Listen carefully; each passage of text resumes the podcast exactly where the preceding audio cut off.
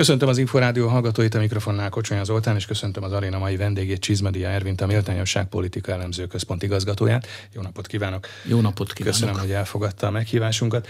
Több mint négy hónap telt el az április elejé választások óta. Érzékelhetők azóta úgymond komolyabb változások a politikai térfélen, azon túl, hogy mondjuk a közvéleménykutatások április után hát még növekvő, a kétharmadothoz képest is növekvő Fidesz támogatottságot mértek, az időközi választásokat is többnyire rendre a kormánypárti jelöltek nyerték. Akár ezen a térfélen, akár az ellenzéki térfélen érzékelhetők-e változások? Ebben a négy hónapban? Hát nagyon, ez nagyon sommás dolog lenne azt mondani, hogy nem nagyon érzékelhetőek, és valóban úgy van, hogy a fő tendenciát illetően nem történt változás. A fő tendencia ugye az, hogy van egy erős kormánypárt, és van egy széttagolt ellenzék. Ez megmaradt.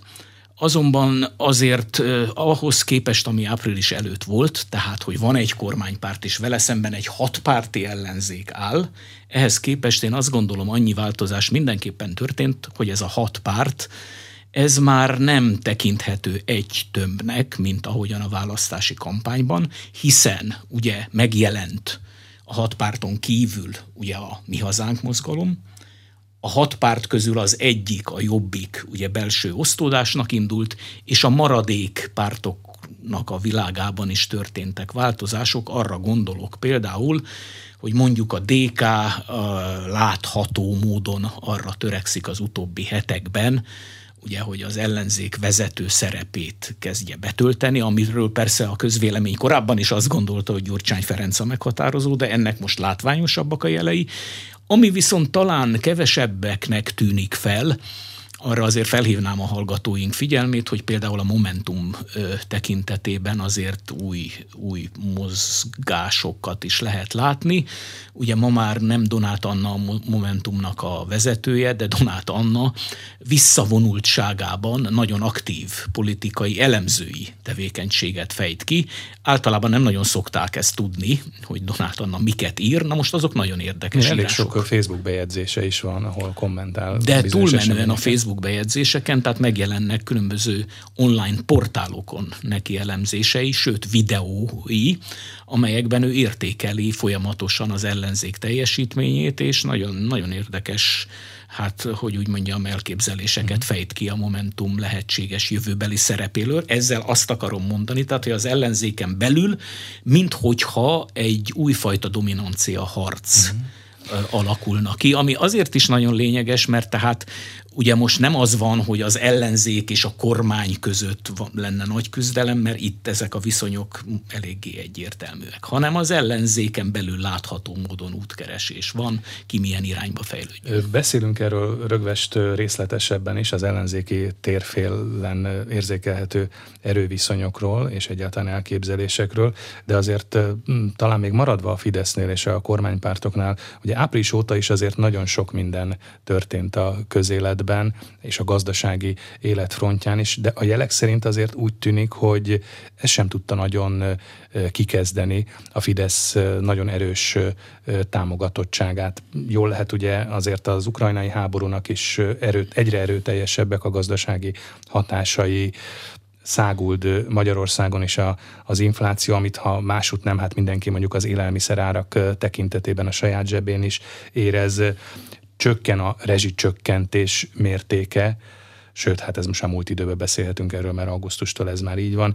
Évközben változnak adószabályok sokak számára hátrányosan, és a jelek szerint úgy tűnik, hogy ez sem tudta kikezdeni nagyobb arányban, vagy nagyobb mértékben a Fidesz támogatottságát. És akkor hagyj idézzek egy kollégájától, Pulai Andrástól, aki a, ugye a Publikus Intézet vezetője, és a napokban adott egy interjút az egyik napilapnak, és ő azt mondta, úgy fogalmazott, hogy ha megjönnek az első megemelt rezsiszámlák, akkor valószínűleg komolyabb változások jönnek. A rezsiemelés önmagában olyan ügy, amelynek elégnek kellene lennie ahhoz, hogy néhány hónap alatt felépítsen egy működőképes ellenzéket. És akkor most megint már az ellenzéknél vagyunk. Hogyan látja ezt? Valóban elegendő lehet? Kezdjük talán azzal, ugye, amit, amit ön említett, hogy a támogatottsága a kormánypártnak nem igen csökken hogyha egy kicsit kitekintünk Magyarországon kívülre, és nemzetközi összehasonlítást teszünk, akkor azt mondhatjuk, hogy nagyon sok olyan kormányt ismerünk a világban, ami nagyon magas arányban nyert meg egy választást, majd pedig a választás után akármilyen okból néhány hónap alatt ez a nagy támogatottság leolvadt.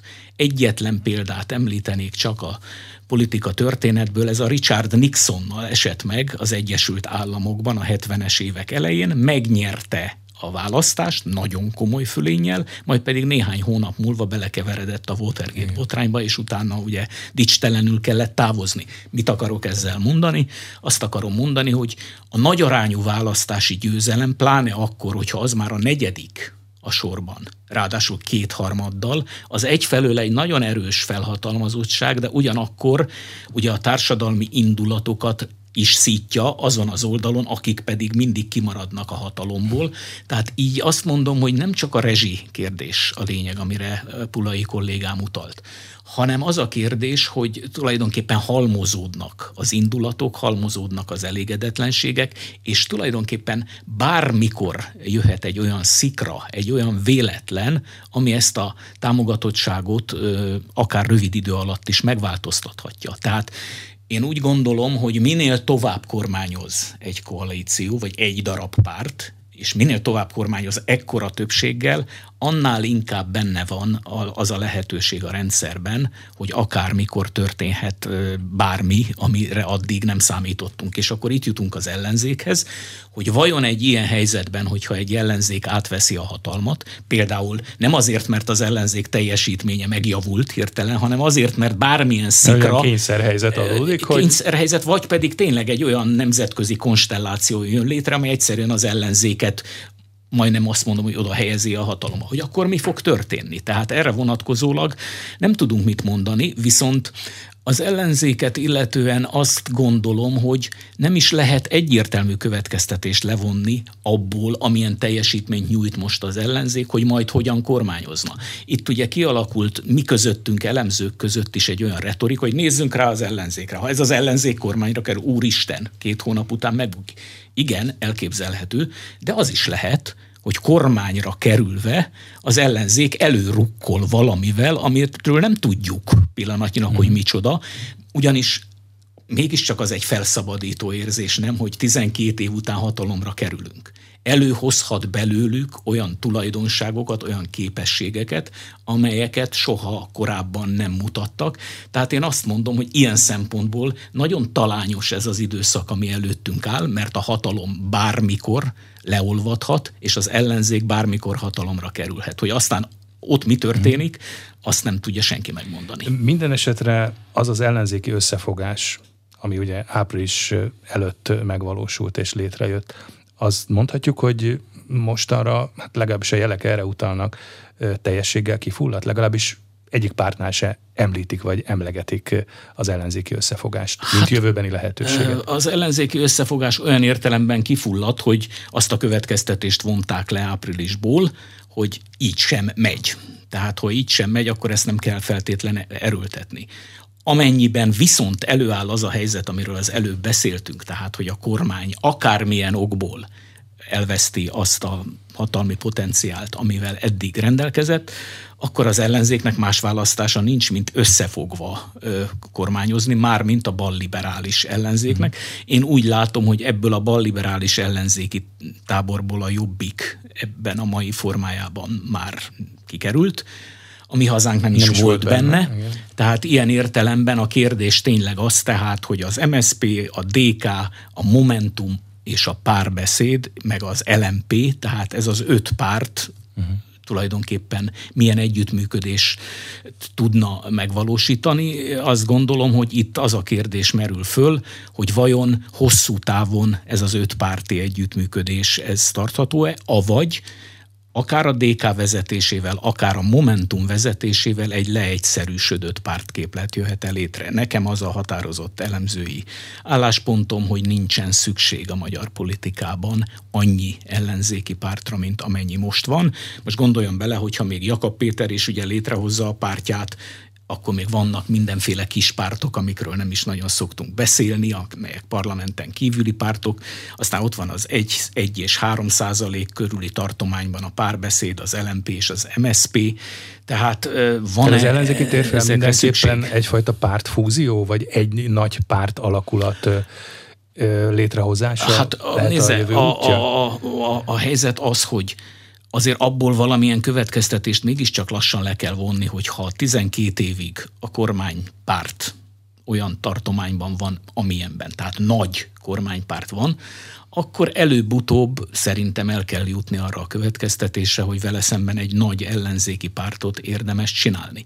Hozzáteszem, erre a következtetésre azért sem könnyű eljutni, mert az egész európai politika nem erről szól. Az európai politika is tele van nagy pártokkal, meg is buknak ezek a nagy pártok időnként, de velük szemben egy sokpárti ellenzék van Európa más országaiban is. Gondoljon Bulgá- Bulgáriára, gondoljunk Izraelre, gondoljunk Csehországba. Három országot mondtam, ahol az elő, előző évben megbuktak a nagy pártok, nagyjából ugyanúgy nem szerették a nagypártokat, mint Magyarországon. Létrejöttek sokpárti ellenzékek, kormányra kerültek, és sehol nem következett be fúzió bizonyos értelemben. Mégis azt gondolom, hogy a magyar politika az sok tekintetben más, mint az európai politika, tehát itt szerintem egy történelmi kérdéssel állunk szembe, ez pedig az, hogy a magyar politika történetben mindig nagy pártok voltak, és vele ezekkel a nagypártokkal szemben az ellenzék azért nem tudott labdába rúgni, mert ugyanolyan tagolt volt, mint a mostani ellenzék, tehát nem tudta soha összesíteni az erejét. Az ellenzéki vezérek egymás ellen dolgoztak, színpadra ugyan kiálltak, olykor szónokoltak hmm. közösen, de nem tudtak közös programban megegyezni. Szerintem ez az ellenzék előtt álló feladat lesz. ha visszatekintünk, akkor, akkor a kiegyezés óta tulajdonképpen 1867 óta nagyjából a magyar politika történetben és a magyar történelemben nagyjából ez a képlet. Ez adódik. a képlet, de azért van egy olyan képlet is, amikor meg tudnak egyezni pártok, mert 1867 után azért nem volt olyan szép a helyzet, mint ami erre gondolunk, tehát a 67-es kiegyezés után nem nagyon sikerült az első kormányoknak konszolidálni a helyzetet, ezért nyolc évvel később, 1875-ben a kormánypárt és a legnagyobb ellenzéki párt egyesült egymással, tehát ezt azoknak a hallgatóknak a figyelmébe ajánlom, akik például el sem tudják azt képzelni, hogy Magyarországon majd mondjuk egy Fidesz és egy mostani bármelyik ellenzéki párt valaha is egyesülhet. Én meg azt mondom, hogy 1867-ben sem tudták volna elképzelni, hogy 8 évvel később egyesülnek. Jelzem, én sem nagyon tudom elképzelni, hogy 8 éven belül most majd egyesülés lesz, de hogy távlatilag valamikor ez ne következne be, arra nem vennék mérget, ugyanis 1875-ben miért egyeztek meg? Mert olyan kényszerek voltak, pénzügyi, gazdasági kényszerek, konkrétan az első gazdasági világválság rengette meg Magyarországot, amikor nem tehették meg azt, hogy csak a kormánypárt vállalja ezért a felelősséget. Tehát az ellenzék egy része integrálódott a kormánypártba, és akkor jön létre 1875-ben egy olyan kormánypárt, ami aztán 30 éven keresztül töretlenül kormányoz. Az is valamiféle magyar sajátosságnak, vagy akár csak napjaink sajátosságának, vagy a közelmúltunk történetének, vagy történelmének sajátosságának tekinthető, hogy nem igen tud létrejönni egy nagyobb társadalmi támogatottsággal bíró ütőképes párt. Ugye, hogyha megnézzük a, az európai országokat, akkor például Szlovéniát, ahol gyakorlatilag szinte egy civil mozgalomból néhány hónap alatt kinőtt politikai erő nyert nagy fölénnyel a választásokon, vagy eszembe jut most hirtelen Olaszország, bár az egy régebbi történet, az öt csillag mozgalom, ahol szintén egy civil szerveződésből vált kormányzati tényező és kormánypárt, hát most már ott is ők is inkább, inkább leszállóákban vannak, de hogy Magyarországon a, a megjelenő új pártok inkább csak veszítettek és morzsolódtak. Hát nézze, erre azt tudom mondani, hogy mindenre van példa a világban, és mindenre van példa Európában. De hiába jött létre, és akkor még megemlíthetnénk az ön által említetteken kívül például Görögországot, ahol a Syriza nevű mozgalom igen, volt, és néhány év alatt elherdálódott, vagy leamortizálódott. Tehát a különbség a mondjuk így Nyugat és Dél-Európa, meg a mi térségünk között az, vagy, vagy Magyarország között az, hogy ott legalább létrejönnek ilyen mozgalmak, sőt kormányzati szerepbe is tudnak kerülni. Magyarországon is létrejönnek, hiszen azért az LMP is így jött létre annak idején, a Jobbik is, ugye a 2000-es évek közepén, ugye a Gyurcsány kormány időszakában jöttek ezek létre, de aztán ott megáll a tudomány, és nem tudnak előrelépni. Most, hogy ennek mi a magyarázata? És azóta inkább csak veszítenek a, a Így van, veszítenek a támogatottságukból. Én szerintem a magyarázat itt megint mélyen van. Valószínűleg a magyar politika történetben van, hogy a magyar társadalomban úgy látszik nincsenek elegendő mennyiségben olyan rétegek, amelyek ezeket a törekvéseket támogatnak szociológiai értelemben. Tehát azért a politika az egy szociológiai műfaj, tehát társadalmi rétegeket kell tudni megszólítani. Tehát nem elég tehát, az, hogy... Kell, hogy társadalmi beágyazottsága kell, hogy legyen társadalmi egy, beágyazott, egy új pártnak hogy is, és úgymond szövetséget kell kötni valamilyen társadalmi hát, réteggel, ha, ha hosszú távon kormányozni igen, akar. és a, a döbbenetesen izgalmas kérdés az, hogy egyáltalán vannak-e Magyarországon társadalmi rétegek? A szónak abban az értelmében, hogy azonosíthatók, akikkel szövetséget lehetne kötni. Mert például, most akkor vezessük vissza a, a, a sztorit a 90-es évekig, amikor a Fidesz megjelenik. A Fidesz azáltal lett az, amitnek ma ismerjük, hogy akkor még voltak olyan társadalmi rétegek, amelyekre a Fidesz rá tudott épülni, és amelyeket, hogy mondjam, magához oda tudott szippantani, ráadásul a Fidesz ezt úgy csinálta, hogy neki ezeket el kellett szednie az MSZP-től mert oda voltak addig bekötve ezek a társadalmi rétegek.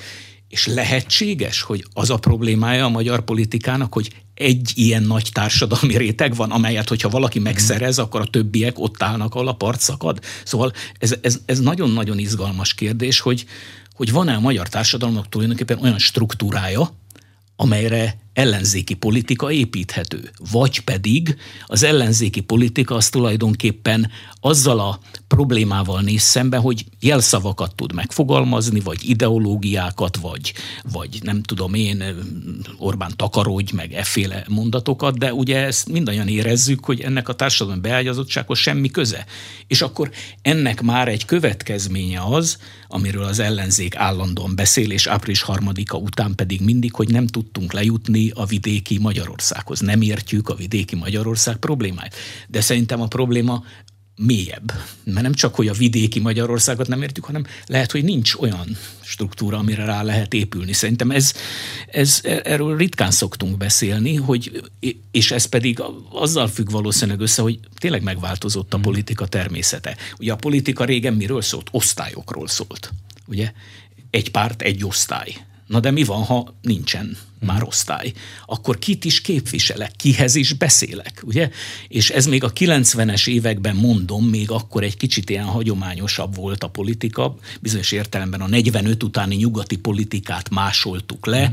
az még félig meddig ilyen osztályokhoz, rétegekhez szólt, ma pedig ott állunk, ahol a parcakod, egyetlen párt se tudja, hogy kihez beszél voltak. Tehát tulajdonképpen a, a szavazóbázis sem pontosan feltérképezhető, akár a pártok a számára is. feltérképezhető feltérképezhető. Ugye vannak olyan törekvések, vagy olyan szándékok, láttunk erre most példát az elmúlt hónapokban, akár a választási kampány idején is, hogy amikor megpróbálják ugye ezt a szavazóbázist lecserélni, gondolok itt a jobbikra, ahol ugye megpróbálták úgymond a kisembert, vagy talán hát idézőjelben a munkásembert elérni, vagy megszólítani, és hát ez a párt szavazóbázisát tekintve mondhatjuk, hogy nem volt sikeres. Hát igen, ha, ha így nézzük a dolgot, akkor persze a kudarc azzal is összefüggésbe hozható, hogy nem elég pusztán csak megnevezni, hogy kikhez akarok szólni, hanem rengeteg ehhez kapcsolódó lépésre is van például szükség most ilyenekre gondolok. De ez mondjuk szervezettség is kell? Vagy Ehhez szervezeti ház, is így kell? van, így van,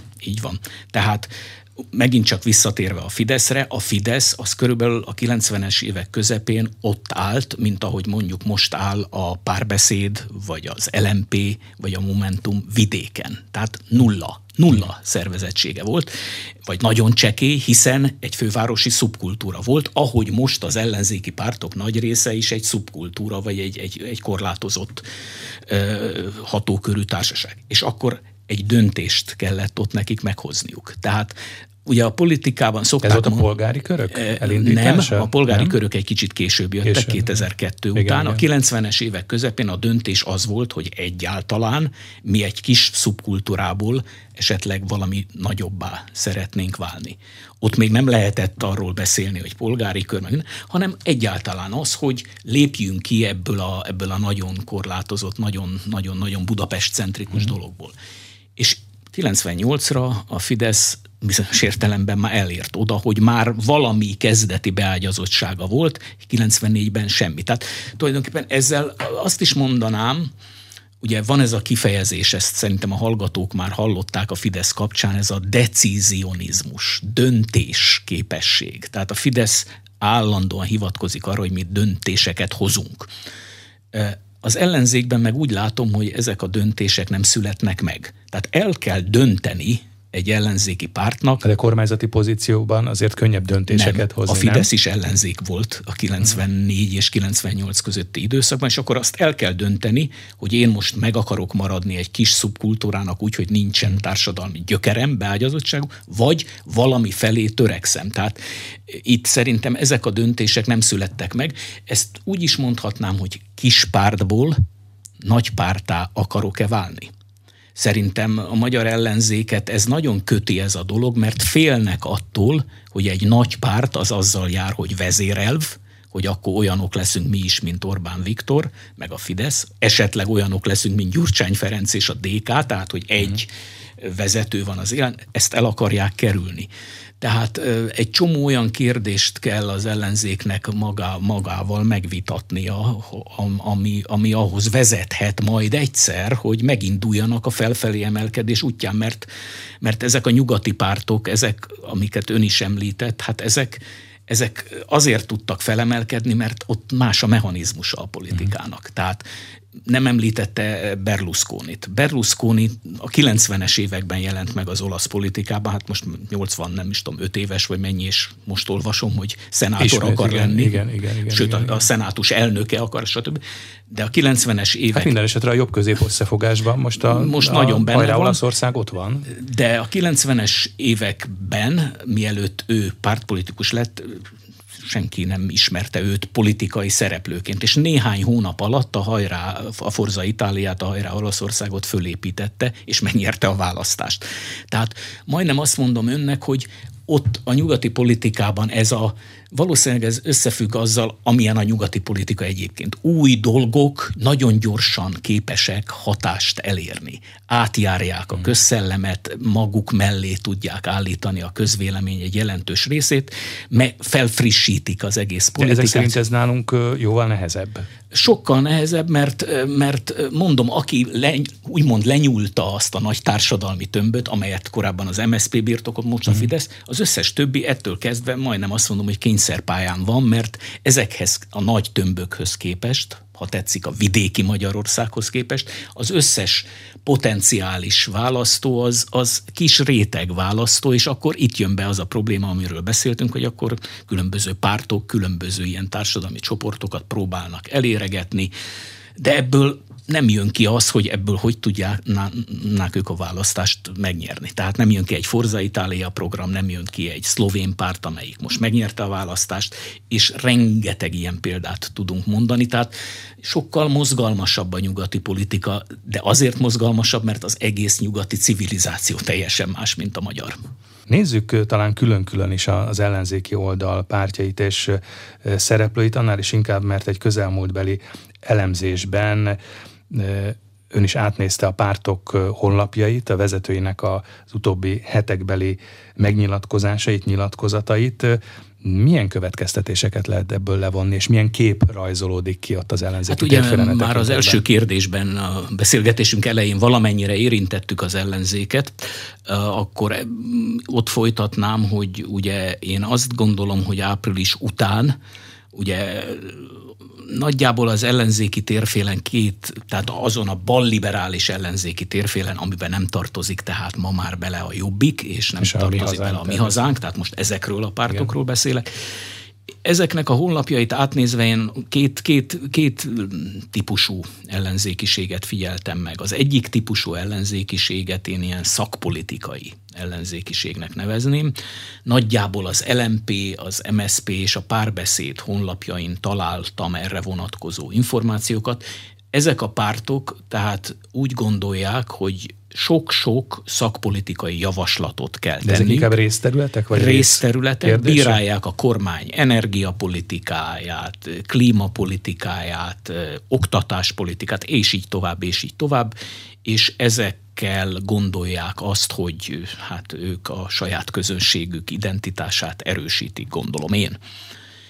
És létezik egy másik fajta ellenzékiség, amelyben nem annyira a szakpolitika dominál, mint inkább nagy politika, én így szeretem nevezni, víziókat próbálnak megfogalmazni, megpróbálnak túlterjeszkedni a részletkérdéseken, és átfogóbb szemléletet adni. Ilyennek lát láttam a honlapokon is, és a vezetői megnyilatkozásaiban is a DK-t és a Momentumot. Tehát ott inkább már jelen van egyfajta stratégiai, vagy stratégiai alkotási szándék és gondolat? Igen, én azt gondolom, hogy, hogy jelen van. Még egyik pártnál sem rajzolódik ez ki. Mondjuk a DK kapcsán gondoljon bele, hogy ugye Gyurcsány Ferenc minden nap tesz egy blogbejegyzést, amelyben a készülünk kifejezéssel zár, nem mondja még el, hogy tulajdonképpen mire készül, nem mondja el, hogy hogyan készül, mi lenne az a terv, amit ő szeretne megvalósítani. Nyilvánvalóan ez egy, ez egy stratégiai döntés, ez nagyon másfajta retorika, mint amit április előtt alkalmazott, mert április előtt ugye Gyurcsány Ferenc háttérbe húzódott, nem mondott semmit szinte, Utólag már lehet látni, hogy ez nem lehetett számára nagyon könnyű helyzet, hogy már Kizaj Péter vezette az ellenzéket. Most tulajdonképpen majdnem azt mondanám, hogy helyreállt a virág rendje, amiről sokan azt gondolják, hogy addig is Gyurcsány vezette az ellenzéket, ez most nagyon egyértelmű. Ennél is érdekesebb, és erről is már ejtettünk két szót, ugye a Momentumnak a szerepe. A Momentumnál én úgy látom, hogy van a Momentumnak egy úgymond hivatalos struktúrája. Momentumnak van ugye egy új pártelnöke, néhány héttel vagy hónappal ezelőtt választották Gelencsér meg. Ferenc, Gelencsér igen. Ferencnek hívják. És a lemondott pártelnök pedig a háttérben nagyon érdekes szövegeket publikál. És a kettő nem feltétlen esik egybe, hiszen az új pártelnök meglehetősen mondjuk így radikális módon ostorozza a kormánykoalíciót. Donát Anna írásaiban meg egy megfontoltabb hang nem jelenik meg, illetve egy ilyen hosszú távú építkezés. Tehát Gyurcsány Ferenc a készülünk el nem tudjuk pontosan, hogy rövid távra, középre vagy hosszúra tervez, mm. A Momentum volt elnökétől viszont azt látom, hogy nem annyira rövid távra, mint inkább hosszú távra. Érdekes ez a, az említett Gyurcsán Ferenc többszöri bejegyzésében jelzett készülődés, vagy készülünk kitétel, mert hogy éppen a napokban Donát Anna szinte erre reflektálva azt írta, a közösségi oldalán, hogy ne készüljünk már jövő héten rögvest kormányváltásra. Aki politikusként arra készül és arra célozgat, hogy a kormány majd heteken vagy hónapokon belül megbukik, az az ellenzéki oldal legfontosabb munkáját akarja úgymond megspórolni, és hozzáteszi azt is, hogy nem a kormány idő előtti bukására kell készülni, hanem dolgozni kell, kitartásra és elmélyültségre van szükség, ez a munka nem egyenlő a kormány szidalmazásával. Hát ez szinte egy üzenet, Gyurcsány Ferenc felé. Hát akár így is felfogható valóban. Ugyanakkor persze az a kérdés föltehető, hogy az ellenzék megteheti-e, hogy ne a kormány bukására játszon a mindenkori ellenzék is. Beszéltünk már arról, hogy még egy ekkora többség birtokában is bármikor bármi bekövetkezhet. Tehát én azért azt gondolom, hogy, hogy Érteni vélem, hogy miért írta Donát Anna mindezt, azért, mert van az ellenzéki térfélen egy valóban nagy hiátus. Ezt én mondjuk úgy nevezném, hogy a, a, a szellemi igényesség az időnként nem nagyon mutatkozik meg. Azt értem ez alatt tehát, hogy hogy úgy igazán, amit Donát Anna elmélyültségnek nevez. Tehát, hogy valami módon látszódjék az, hogy milyen értékei vannak például egy politikusnak. Én, én nagyon hiányolom a magyar politikában az értékeknek a, a csekély megjelenését. Tehát, hogy egy politikus elmondja például magáról, hogy ő milyen világban hisz.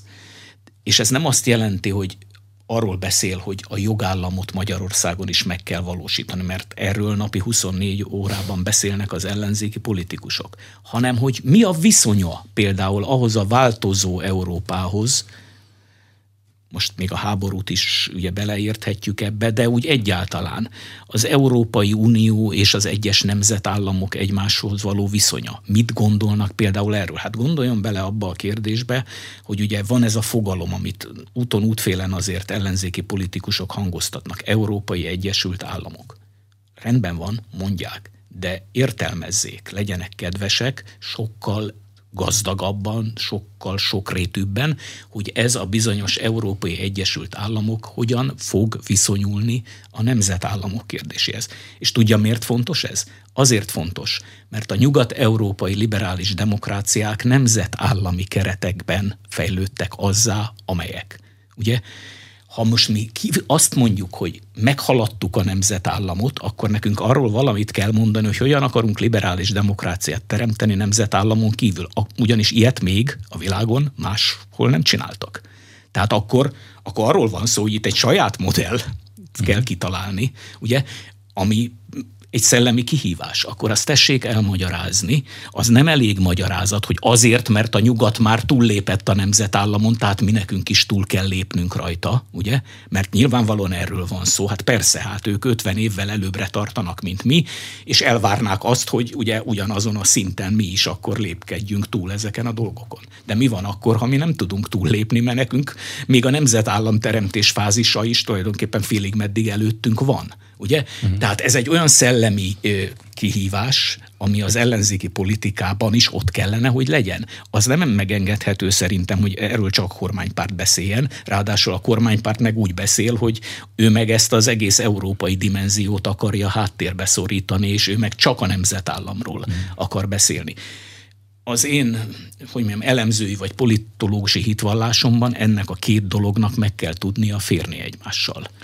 Visszatérve csak még egy kérdés erejéig a kétféle ellenzéki irányzathoz. Bocsánat, vagy, hogy elvittem ilyen kicsit más irányba. De ez nagyon érdekes volt, de még ehhez az ellenzéki irányzathoz visszatérve, erre a két pólusúságra visszatérve, vajon a, az elmúlt időszakban napvilágra került népszavazási ötletek vagy kezdeményezések, azok hova illeszthetők? Ugye az MSZP-s EP képviselő Újhely István nak volt egy népszavazási kezdeményezése, megerősítendő Magyarország uniós tagságát, aztán a Jobbik egy hasonló kezdeményezéssel állt elő újhelyi István vissza is lépett. Érzékelhető e tekintetben egyfajta zavar vagy bizonytalanság, és akkor még ide sorolhatnánk ugye a korábbi népszavazási kezdeményezését az ellenzéknek, amit ugye Karácsony Gergely indított egy öt kérdéses népszavazást, amiben ugye az alkotmánybíróság is aztán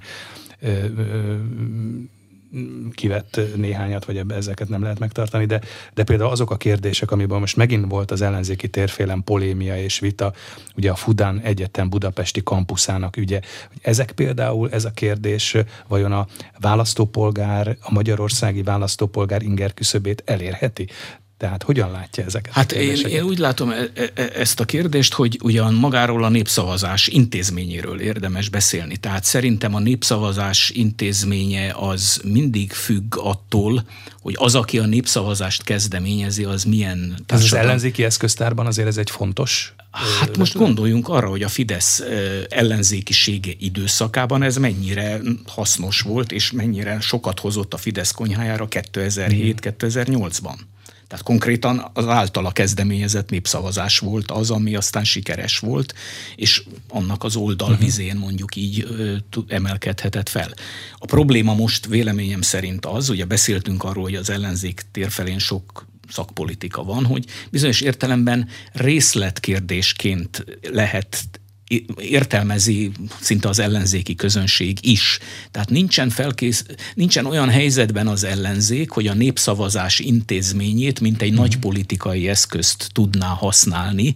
Igen, és... de egy uniós tagságról szóló népszavazás az elég nagy horder, hogy ezt megerősítendő, az egy elég nagy horderejű kérdés uh, lenne, vagy ezt a, ezt a konkrét kérdést pedig nem tartom szerencsés kérdésnek. Tehát én úgy gondolom, hogy Magyarországon ezt a kérdést nem érdemes firtatni. Ezzel együtt ha elegendő számú szavazó lenne, amelyik mondjuk arra szavaz, hogy ez nem éri meg Magyarországnak, hogy benne legyen, de nem, nem hiszem, hogy, hogy, hogy, hogy, hogy, hogy ez egy jó kérdés.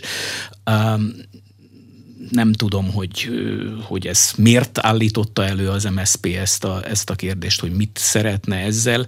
Én, amit az előbb mondtam, hogy vannak szellemi kihívások, azokat fontosabbnak tartom, az az igazság. Tehát, hogy mondjam, tehát vannak olyan szituációk, amiket nem lehet ilyen, ilyen, hogy mondjam, ilyen, ilyen kiemelt kérdésekkel megoldani. Tehát apró munka is uh-huh. van. Tehát most pillanatnyilag szerintem az apró munka fontosabb, mint az ilyesmi. De amit említett, ugye, hogy stratégiaalkotásban talán a, a DK-t és a Momentumot lehet kiemelni, ez azt is jelenti, hogy akár egy kicsit hosszabb időtávra előre tekintve a DK és a Momentum versenye lehet majd meghatározó? Egy kétpárti ellenzéki verseny lesz? Hát kétpárti nem lesz, mert ugye említettük a mi hazánkat és a jobbikot, tehát a bal liberális térfélen elképzelhető, uh-huh. hogy két párti verseny lesz. Én mondom, akár még azt is el tudnám képzelni, hogy a balliberális oldalon egy párt legyen, de ez az én magánvéleményem. Tehát mondjuk, hogyha megmarad a jobbik, mondjuk, hogyha van mi hazánk, és mondjuk van DK és Momentum, tehát az egy négy pártból álló ellenzék, hogy aztán ez hogy köt majd szövetséget egymással, mondjuk a Fidesz leváltása érdekében, vagy hogyan alakul át a, a mezőny, azt, azt végképp nem tudhatjuk, de minden esetre én most ezt egy nagyon érdekes fejleménynek találom, hogy ez a két párt mutat legtöbb jelet arra, hogy, hogy, hogy új módon próbálja az ellenzéki térfelet struktúrálni. Az ellenzéki stratégia alkotást tekintve azért van itt egy érdekes vetület. Ön is többször írt és nyilatkozott is arról, hogy fontos az identifikáció, és az ellenzék is akkor változhatna látványosan, ha a magyar történelemhez próbálná identifikálni magát, ahogy ezt a Fidesz is megtette. Mi lehetne ez, a, ez az identifikációs út, akár történelmi vonatkozásban, vagy hova kellene, vagy hova lehetne visszanyúlni? Hát én szerintem itt arról van szó, hogy, hogy van egy félreértés a történelmet illetően Magyarországon.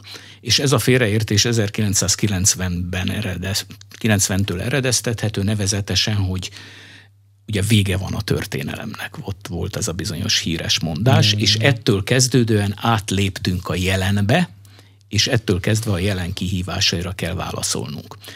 Ellenben Nyugat-Európában is azt látjuk, és ebben semmi különbséget nem látok Nyugat-Európa és Magyarország között, hogy ők is a saját történelmükből építkeznek. Tehát az, hogy az Egyesült Államokban most mi van, az visszavezethető akár a legkorábbi amerikai időszakokra, amikor kétfajta alkotmányfelfogás volt. Hát azért most nem akarok ilyen részletekbe belemenni, de hát amikor az Egyesült Államokat létrehozták, akkor ez a föderalizmus kontra nem föderalizmus vita ez ugyanolyan élesen fölvetődött, tehát magyarán kell egy központi kormányzat, legyen egy állam, stb. stb. vagy pedig önálló államok legyenek, ugye az Egyesült Államok, stb. Amerika is a saját történelmét éli, és Magyarországnak is élnie kellene, ha tudnánk, hogy van nekünk politika történetünk. A problémát az okozza, hogy nem tudjuk, hogy van nekünk ilyenünk, mégpedig azért nem tudjuk, mert... De pártok se nagyon tudják? Hát pártoknak nincs tudásuk ilyen értelemben, de politikusoknak lehetne, vagy a politikusok környezetében lévő szakértőknek lehetne, de ugye hadd mondjam azt, hogy azért az elmúlt 32 évben tényleg annyira átrendeződött minden, hogy, hogy nagyon sokan azt gondolják, hogy ezek holt dolgok, hogy a történelmet meghaladtuk, ezekkel nem érdemes foglalkozni, mert nem találunk benne semmit. Holott például ahhoz, hogy egy hatékony ellenzéki politika legyen, ahhoz meg kellene érteni, hogy Orbán Viktor miért egy történelmi klón. Most bocsánat, hogy ilyen kifejezést használok, elnézést kérek, nem akarok senkit ezzel sérteni, pláne Orbán Viktor híveit, tehát hogy örökösen megjelennek ilyen típusú vezetők a magyar politika történetben. Ezt nem tudjuk 1990-ből levezetni. Mert 90-ben azt gondoltuk, hogy lesz egy többpártrendszerünk, lesz egy váltógazdálkodásunk, és olyanok leszünk, mint a nyugat valóban. És ehhez képest mi történik? Orbán Viktor olyan politikus lett, mint Tisza Kálmán. Tisza Kálmán 15 évig kormányzott, ugye Mindig volt tehát a magyar politika történelemben, vagy történetben egy ilyen figura, aki kiemelkedik. Ez szerintem az ellenzékieknek jobban kellene érteni ahhoz, hogy e- erre egy ellenstratégiát találjanak ki. Tehát ilyesmire gondolok, amikor történelmi identifikációról beszélek, hogy egyáltalán meg kéne érteni, hogy a történelem számít ahhoz, hogy abból valamit kikerekítsünk. Vagy miért voltak a magyar történelemben mindig kis ellenzéki pártok? Azért voltak, mert nem tudtak egy közös stratégiát kialakítani. Az is egy identitás, hogy én kicsi vagyok. És az is egy identitás, hogy azt mondom, hogy a kicsiségből megpróbálok középpártá válni, majd pedig nagypártá válni. Aztán az is egy identitási kérdés, hogy például miért nincs Magyarországon konzervatív párt. Ezt is meg kell érteni a magyar történelemben. Én olvasom itten a Fideszről leváló jobboldali gondolkodóknak a cikkeit, hogy kéne Magyarországon végre egy konzervatív párt. Esélytelen. És nem azért, mert nincs sok ember, aki konzervatívan gondolkodik, hanem pártkeretként Magyarországon, párt névként címkeként nem tudott megjelenni, mert a konzervativizmusnak volt mindig egy pejoratív értelme. Sosem angol száz konzervativizmus volt itthon, hanem egy olyan konzervativizmus, hogy a konzervatívok idegen érdekeket fejeznek ki. Konkrétan Habsburg érdekeket fejeznek ki. Ha Habsburg érdek, akkor én nem lehetek konzervatív. Ezzel szemben én csak nemzeti lehetek.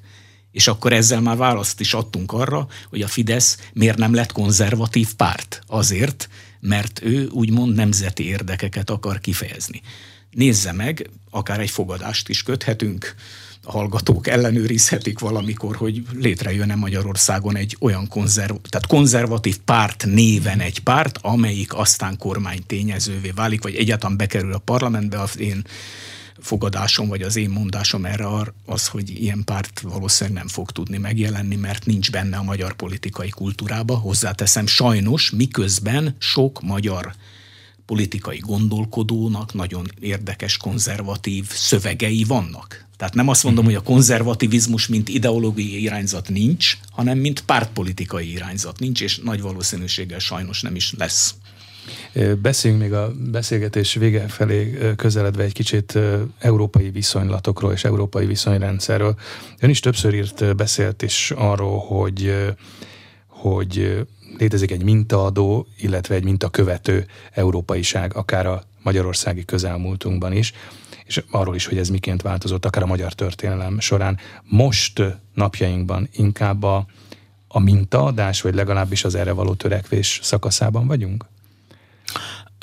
Ugye megint csak azt meg kell mondjam, hogy 1990-hez kell visszanyúlnunk. Elnézést, hogy mindig ide megyek vissza, vagy sokszor, de, de így tudjuk megérteni. 1990 után egyértelmű volt, hogy nekünk egy minta követő magatartásra kell berendezkednünk. Mit jelentett a mintakövetés? A Nyugat-Európában kitalált uh-huh. struktúrákat átültetni Magyarországra, gondolok itt elsősorban intézményekre, tehát legyen több pártrendszer, legyen parlamentarizmus, és így tovább. És már a 90-es évek közepén, amikor még erre szinte senki nem figyelt fel, mert a Fidesz kicsi párt volt, akkor a Fidesz már akkor elkezdett olyan programokat írni és olyan szövegeket mondani, hogy a mintakövetés az önmagában nem elegendő, mert nekünk formálnunk is kell ezt a bizonyos mintát. És döbbenetes mai szemmel elolvasni, hogy 94-ben vagy 96-ban a Fidesz programraimban már ez van benne, hogy például miközben még messze voltunk az Európai Uniótól, de hogy az Európai Unió működését át kell formálni, meg kell változtatni. Nem jól működik az Európai Unió. Mond, mond, mondtuk az Európai Unióról kívül, mondta a Fidesz pontosan. És ebből még én arra is következtetek, hogy a Fidesz nem csak abban múlta felül az ellenfeleit, hogy kispártból nagyjá tudott válni, meg hogy döntéseket hozott, hanem hogy behozta a működésébe ezt a külpolitikai perspektívát. Én például nagyon hiányolom az ellenzéki pártoknál azt, hogy, hogy nem, nem, nem sokkal aktívabbak, sokkal agilisabbak a tekintetben, hogy Magyarországot egy nemzetközi erőtér részeként képzeljék el. Mert bármit... Fidesznél mindvégig hangsúlyos és hangsúlyosabb volt ez a külpolitikai orientáció, hát vagy egyáltalán a, a, a programban a külpolitikai Én azt rész, gondolom, hogy... Le is írták, talán éppen a méltányosság elemzésében olvasható az, hogy a külpolitika a Fidesz lényege. Igen, de persze ez a külpolitikai orientáció sokat változott, mert például a Fidesz utolsó írott programja, ami 2009-ben van, csak úgy mondom, 13 évvel ezelőtt született, az még egy atlantista program. Tehát annak a hangsúlyai azért mások. Azzal együtt, hogy formáljuk az európai intézményeket, de megkérdőjelezhetetlenül atlantisták vagyunk. Azóta ez a, ez a hangsúly, vagy ez a perspektíva alapvetően megváltozott, ami nem mondom azt, hogy egy feltétlen szerencsés dolog, hogy megváltozott, de ugyanakkor pedig valószínűleg azzal van összefüggésben, hogy a Fidesz nagypártá vált. Tehát mindennek megvan az ára. Tehát amikor kispártként mondom azt, hogy én atlantista vagyok, az egy viszonylag könnyű dolog. Amikor ugye nagy párt leszek, nagyon sok irányzatot próbálok magamba ötvözni, akkor pedig mindenféle réteget ki kell elégítenem, máskülönben leolvadnak rólam mondjuk a saját radikálisaim, nevezzük így, vagy az euroszkeptikusaim, és így tovább. Tehát bizonyos értelemben a Fidesz sztoriában az az érdekes, hogy egy csomó mindent megcsinált, és egy csomó mindennek nagyon komoly ára van, ami bizonyos értelemben ugye most a nemzetközi viszonyokban meg is jelenik abban a tekintetben, hogy hogyan viszonyul Európa vagy az Európai Unió vezetése ugye a Fideszhez. Tehát itt egy óriási konfliktusos tér jött létre, de ezt is a Fidesz bevállalta. Tehát ez egy, ez egy nagyon-nagyon érdekes párt, az összes többitől különböző. A Fidesznek a konfliktus az tulajdonképpen élet eleme, szeret kirobbantani konfliktusokat, és én meg azt gondolom, hogy az ellenzéknél is jó lenne, hogyha sokkal több konfliktust vállalna fel. Többet beszélne arról, hogy mi tetszik neki, mi nem tetszik neki. Ne olyan egyoldalúan mutassa be a saját Európához való viszonyát, hanem esetleg beszéljen arról, hogy hol vannak kételjei. Csak vannak. Mhm. Ha azt mondjuk, hogy a Fidesz részéről továbbra is határozottan érzékelhető a, az Európai Unió formálásának a szándéka, hiszen éppen talán a parlamenti szünet előtt röviddel fogadtak el például egy uniós reformjavaslatot országgyűlési határozatként a parlamentben, de hogy miközben ez jól tetten érhető, és jól körvonalazható, azért továbbra is ugye most meg különösen ott állunk sorban az uniós pénztárnál és kifizetőhelyeknél, és és igyekszünk minél több uniós direktívát teljesíteni, és minél több uniós direktívának megfelelni, hogy ezeket a forrásokat meg is kapjuk. Nincs itt ellentmondás, hogy hogyan hozható ez párhuzamba? Hát mindenféleképpen ellentmondás van, tehát én azt gondolom, hogy a Fidesz legnagyobb problémáját az okozza, hogy ezt a mintaformálást, ezt úgy járatja csúcsra, tehát úgy akarja Európát befolyásolni, hogy hova tovább sokszor úgy tűnik, minthogyha ő ennek a rendszernek nem is lenne része. Ugye az előbb beszéltünk már arról a konzervatívus kapcsán, hogy idegen küls, tehát hogy azért ugye nem fogadta el a magyar közvélemény a konzervatívus kifejezést, mert idegen hatalomhoz kötötte azt kell mondjam, hogy bizonyos értelemben majdnem előáll ez, ez a helyzet. Tehát, hogy a mai Európai Unió az egy idegen hatalomként jelenik meg sokszor a Fidesz vezetőjének a szemében, amit én nem tartok helyesnek. Én azt gondolom, hogy ö, nyilvánvalóan a Fidesz ennek a szövetségi rendszernek a része, formálhatja ezt az Európát úgy is, hogy hát nem, nem, nem ilyen harcios álláspontot tanúsít vele szemben. Ezt én hibának tartom, és újra gondolandónak, tehát az ellentmondás, mm. amit ön fölvetett, az nagyon is jogos. Nem látom az ellentmondás feloldásának a rövidtávú lehetőségeit. Hozzáteszem persze, hogy azt nem tudhatjuk, hogy a háttérben, a színfalak mögött mi zajlik. Néha ilyen elszórt észrevételek vannak a Fidesz vezetőitől, hogy sokkal jobb az ő pozíciójuk, mint ami kifele tűnik. Ezt nem tudom, mert nincs rálátásom erre, de minden esetre, ami, amit látunk, uh-huh. az nem biztató. Az elmúlt órában Csizmadi Ervin, a Méltányosság Politika Elemző Központ igazgatója volt a vendégünk itt az arénában. Köszönöm a beszélgetést, köszönöm, hogy eljött hozzánk. Köszönöm szépen a meghívást.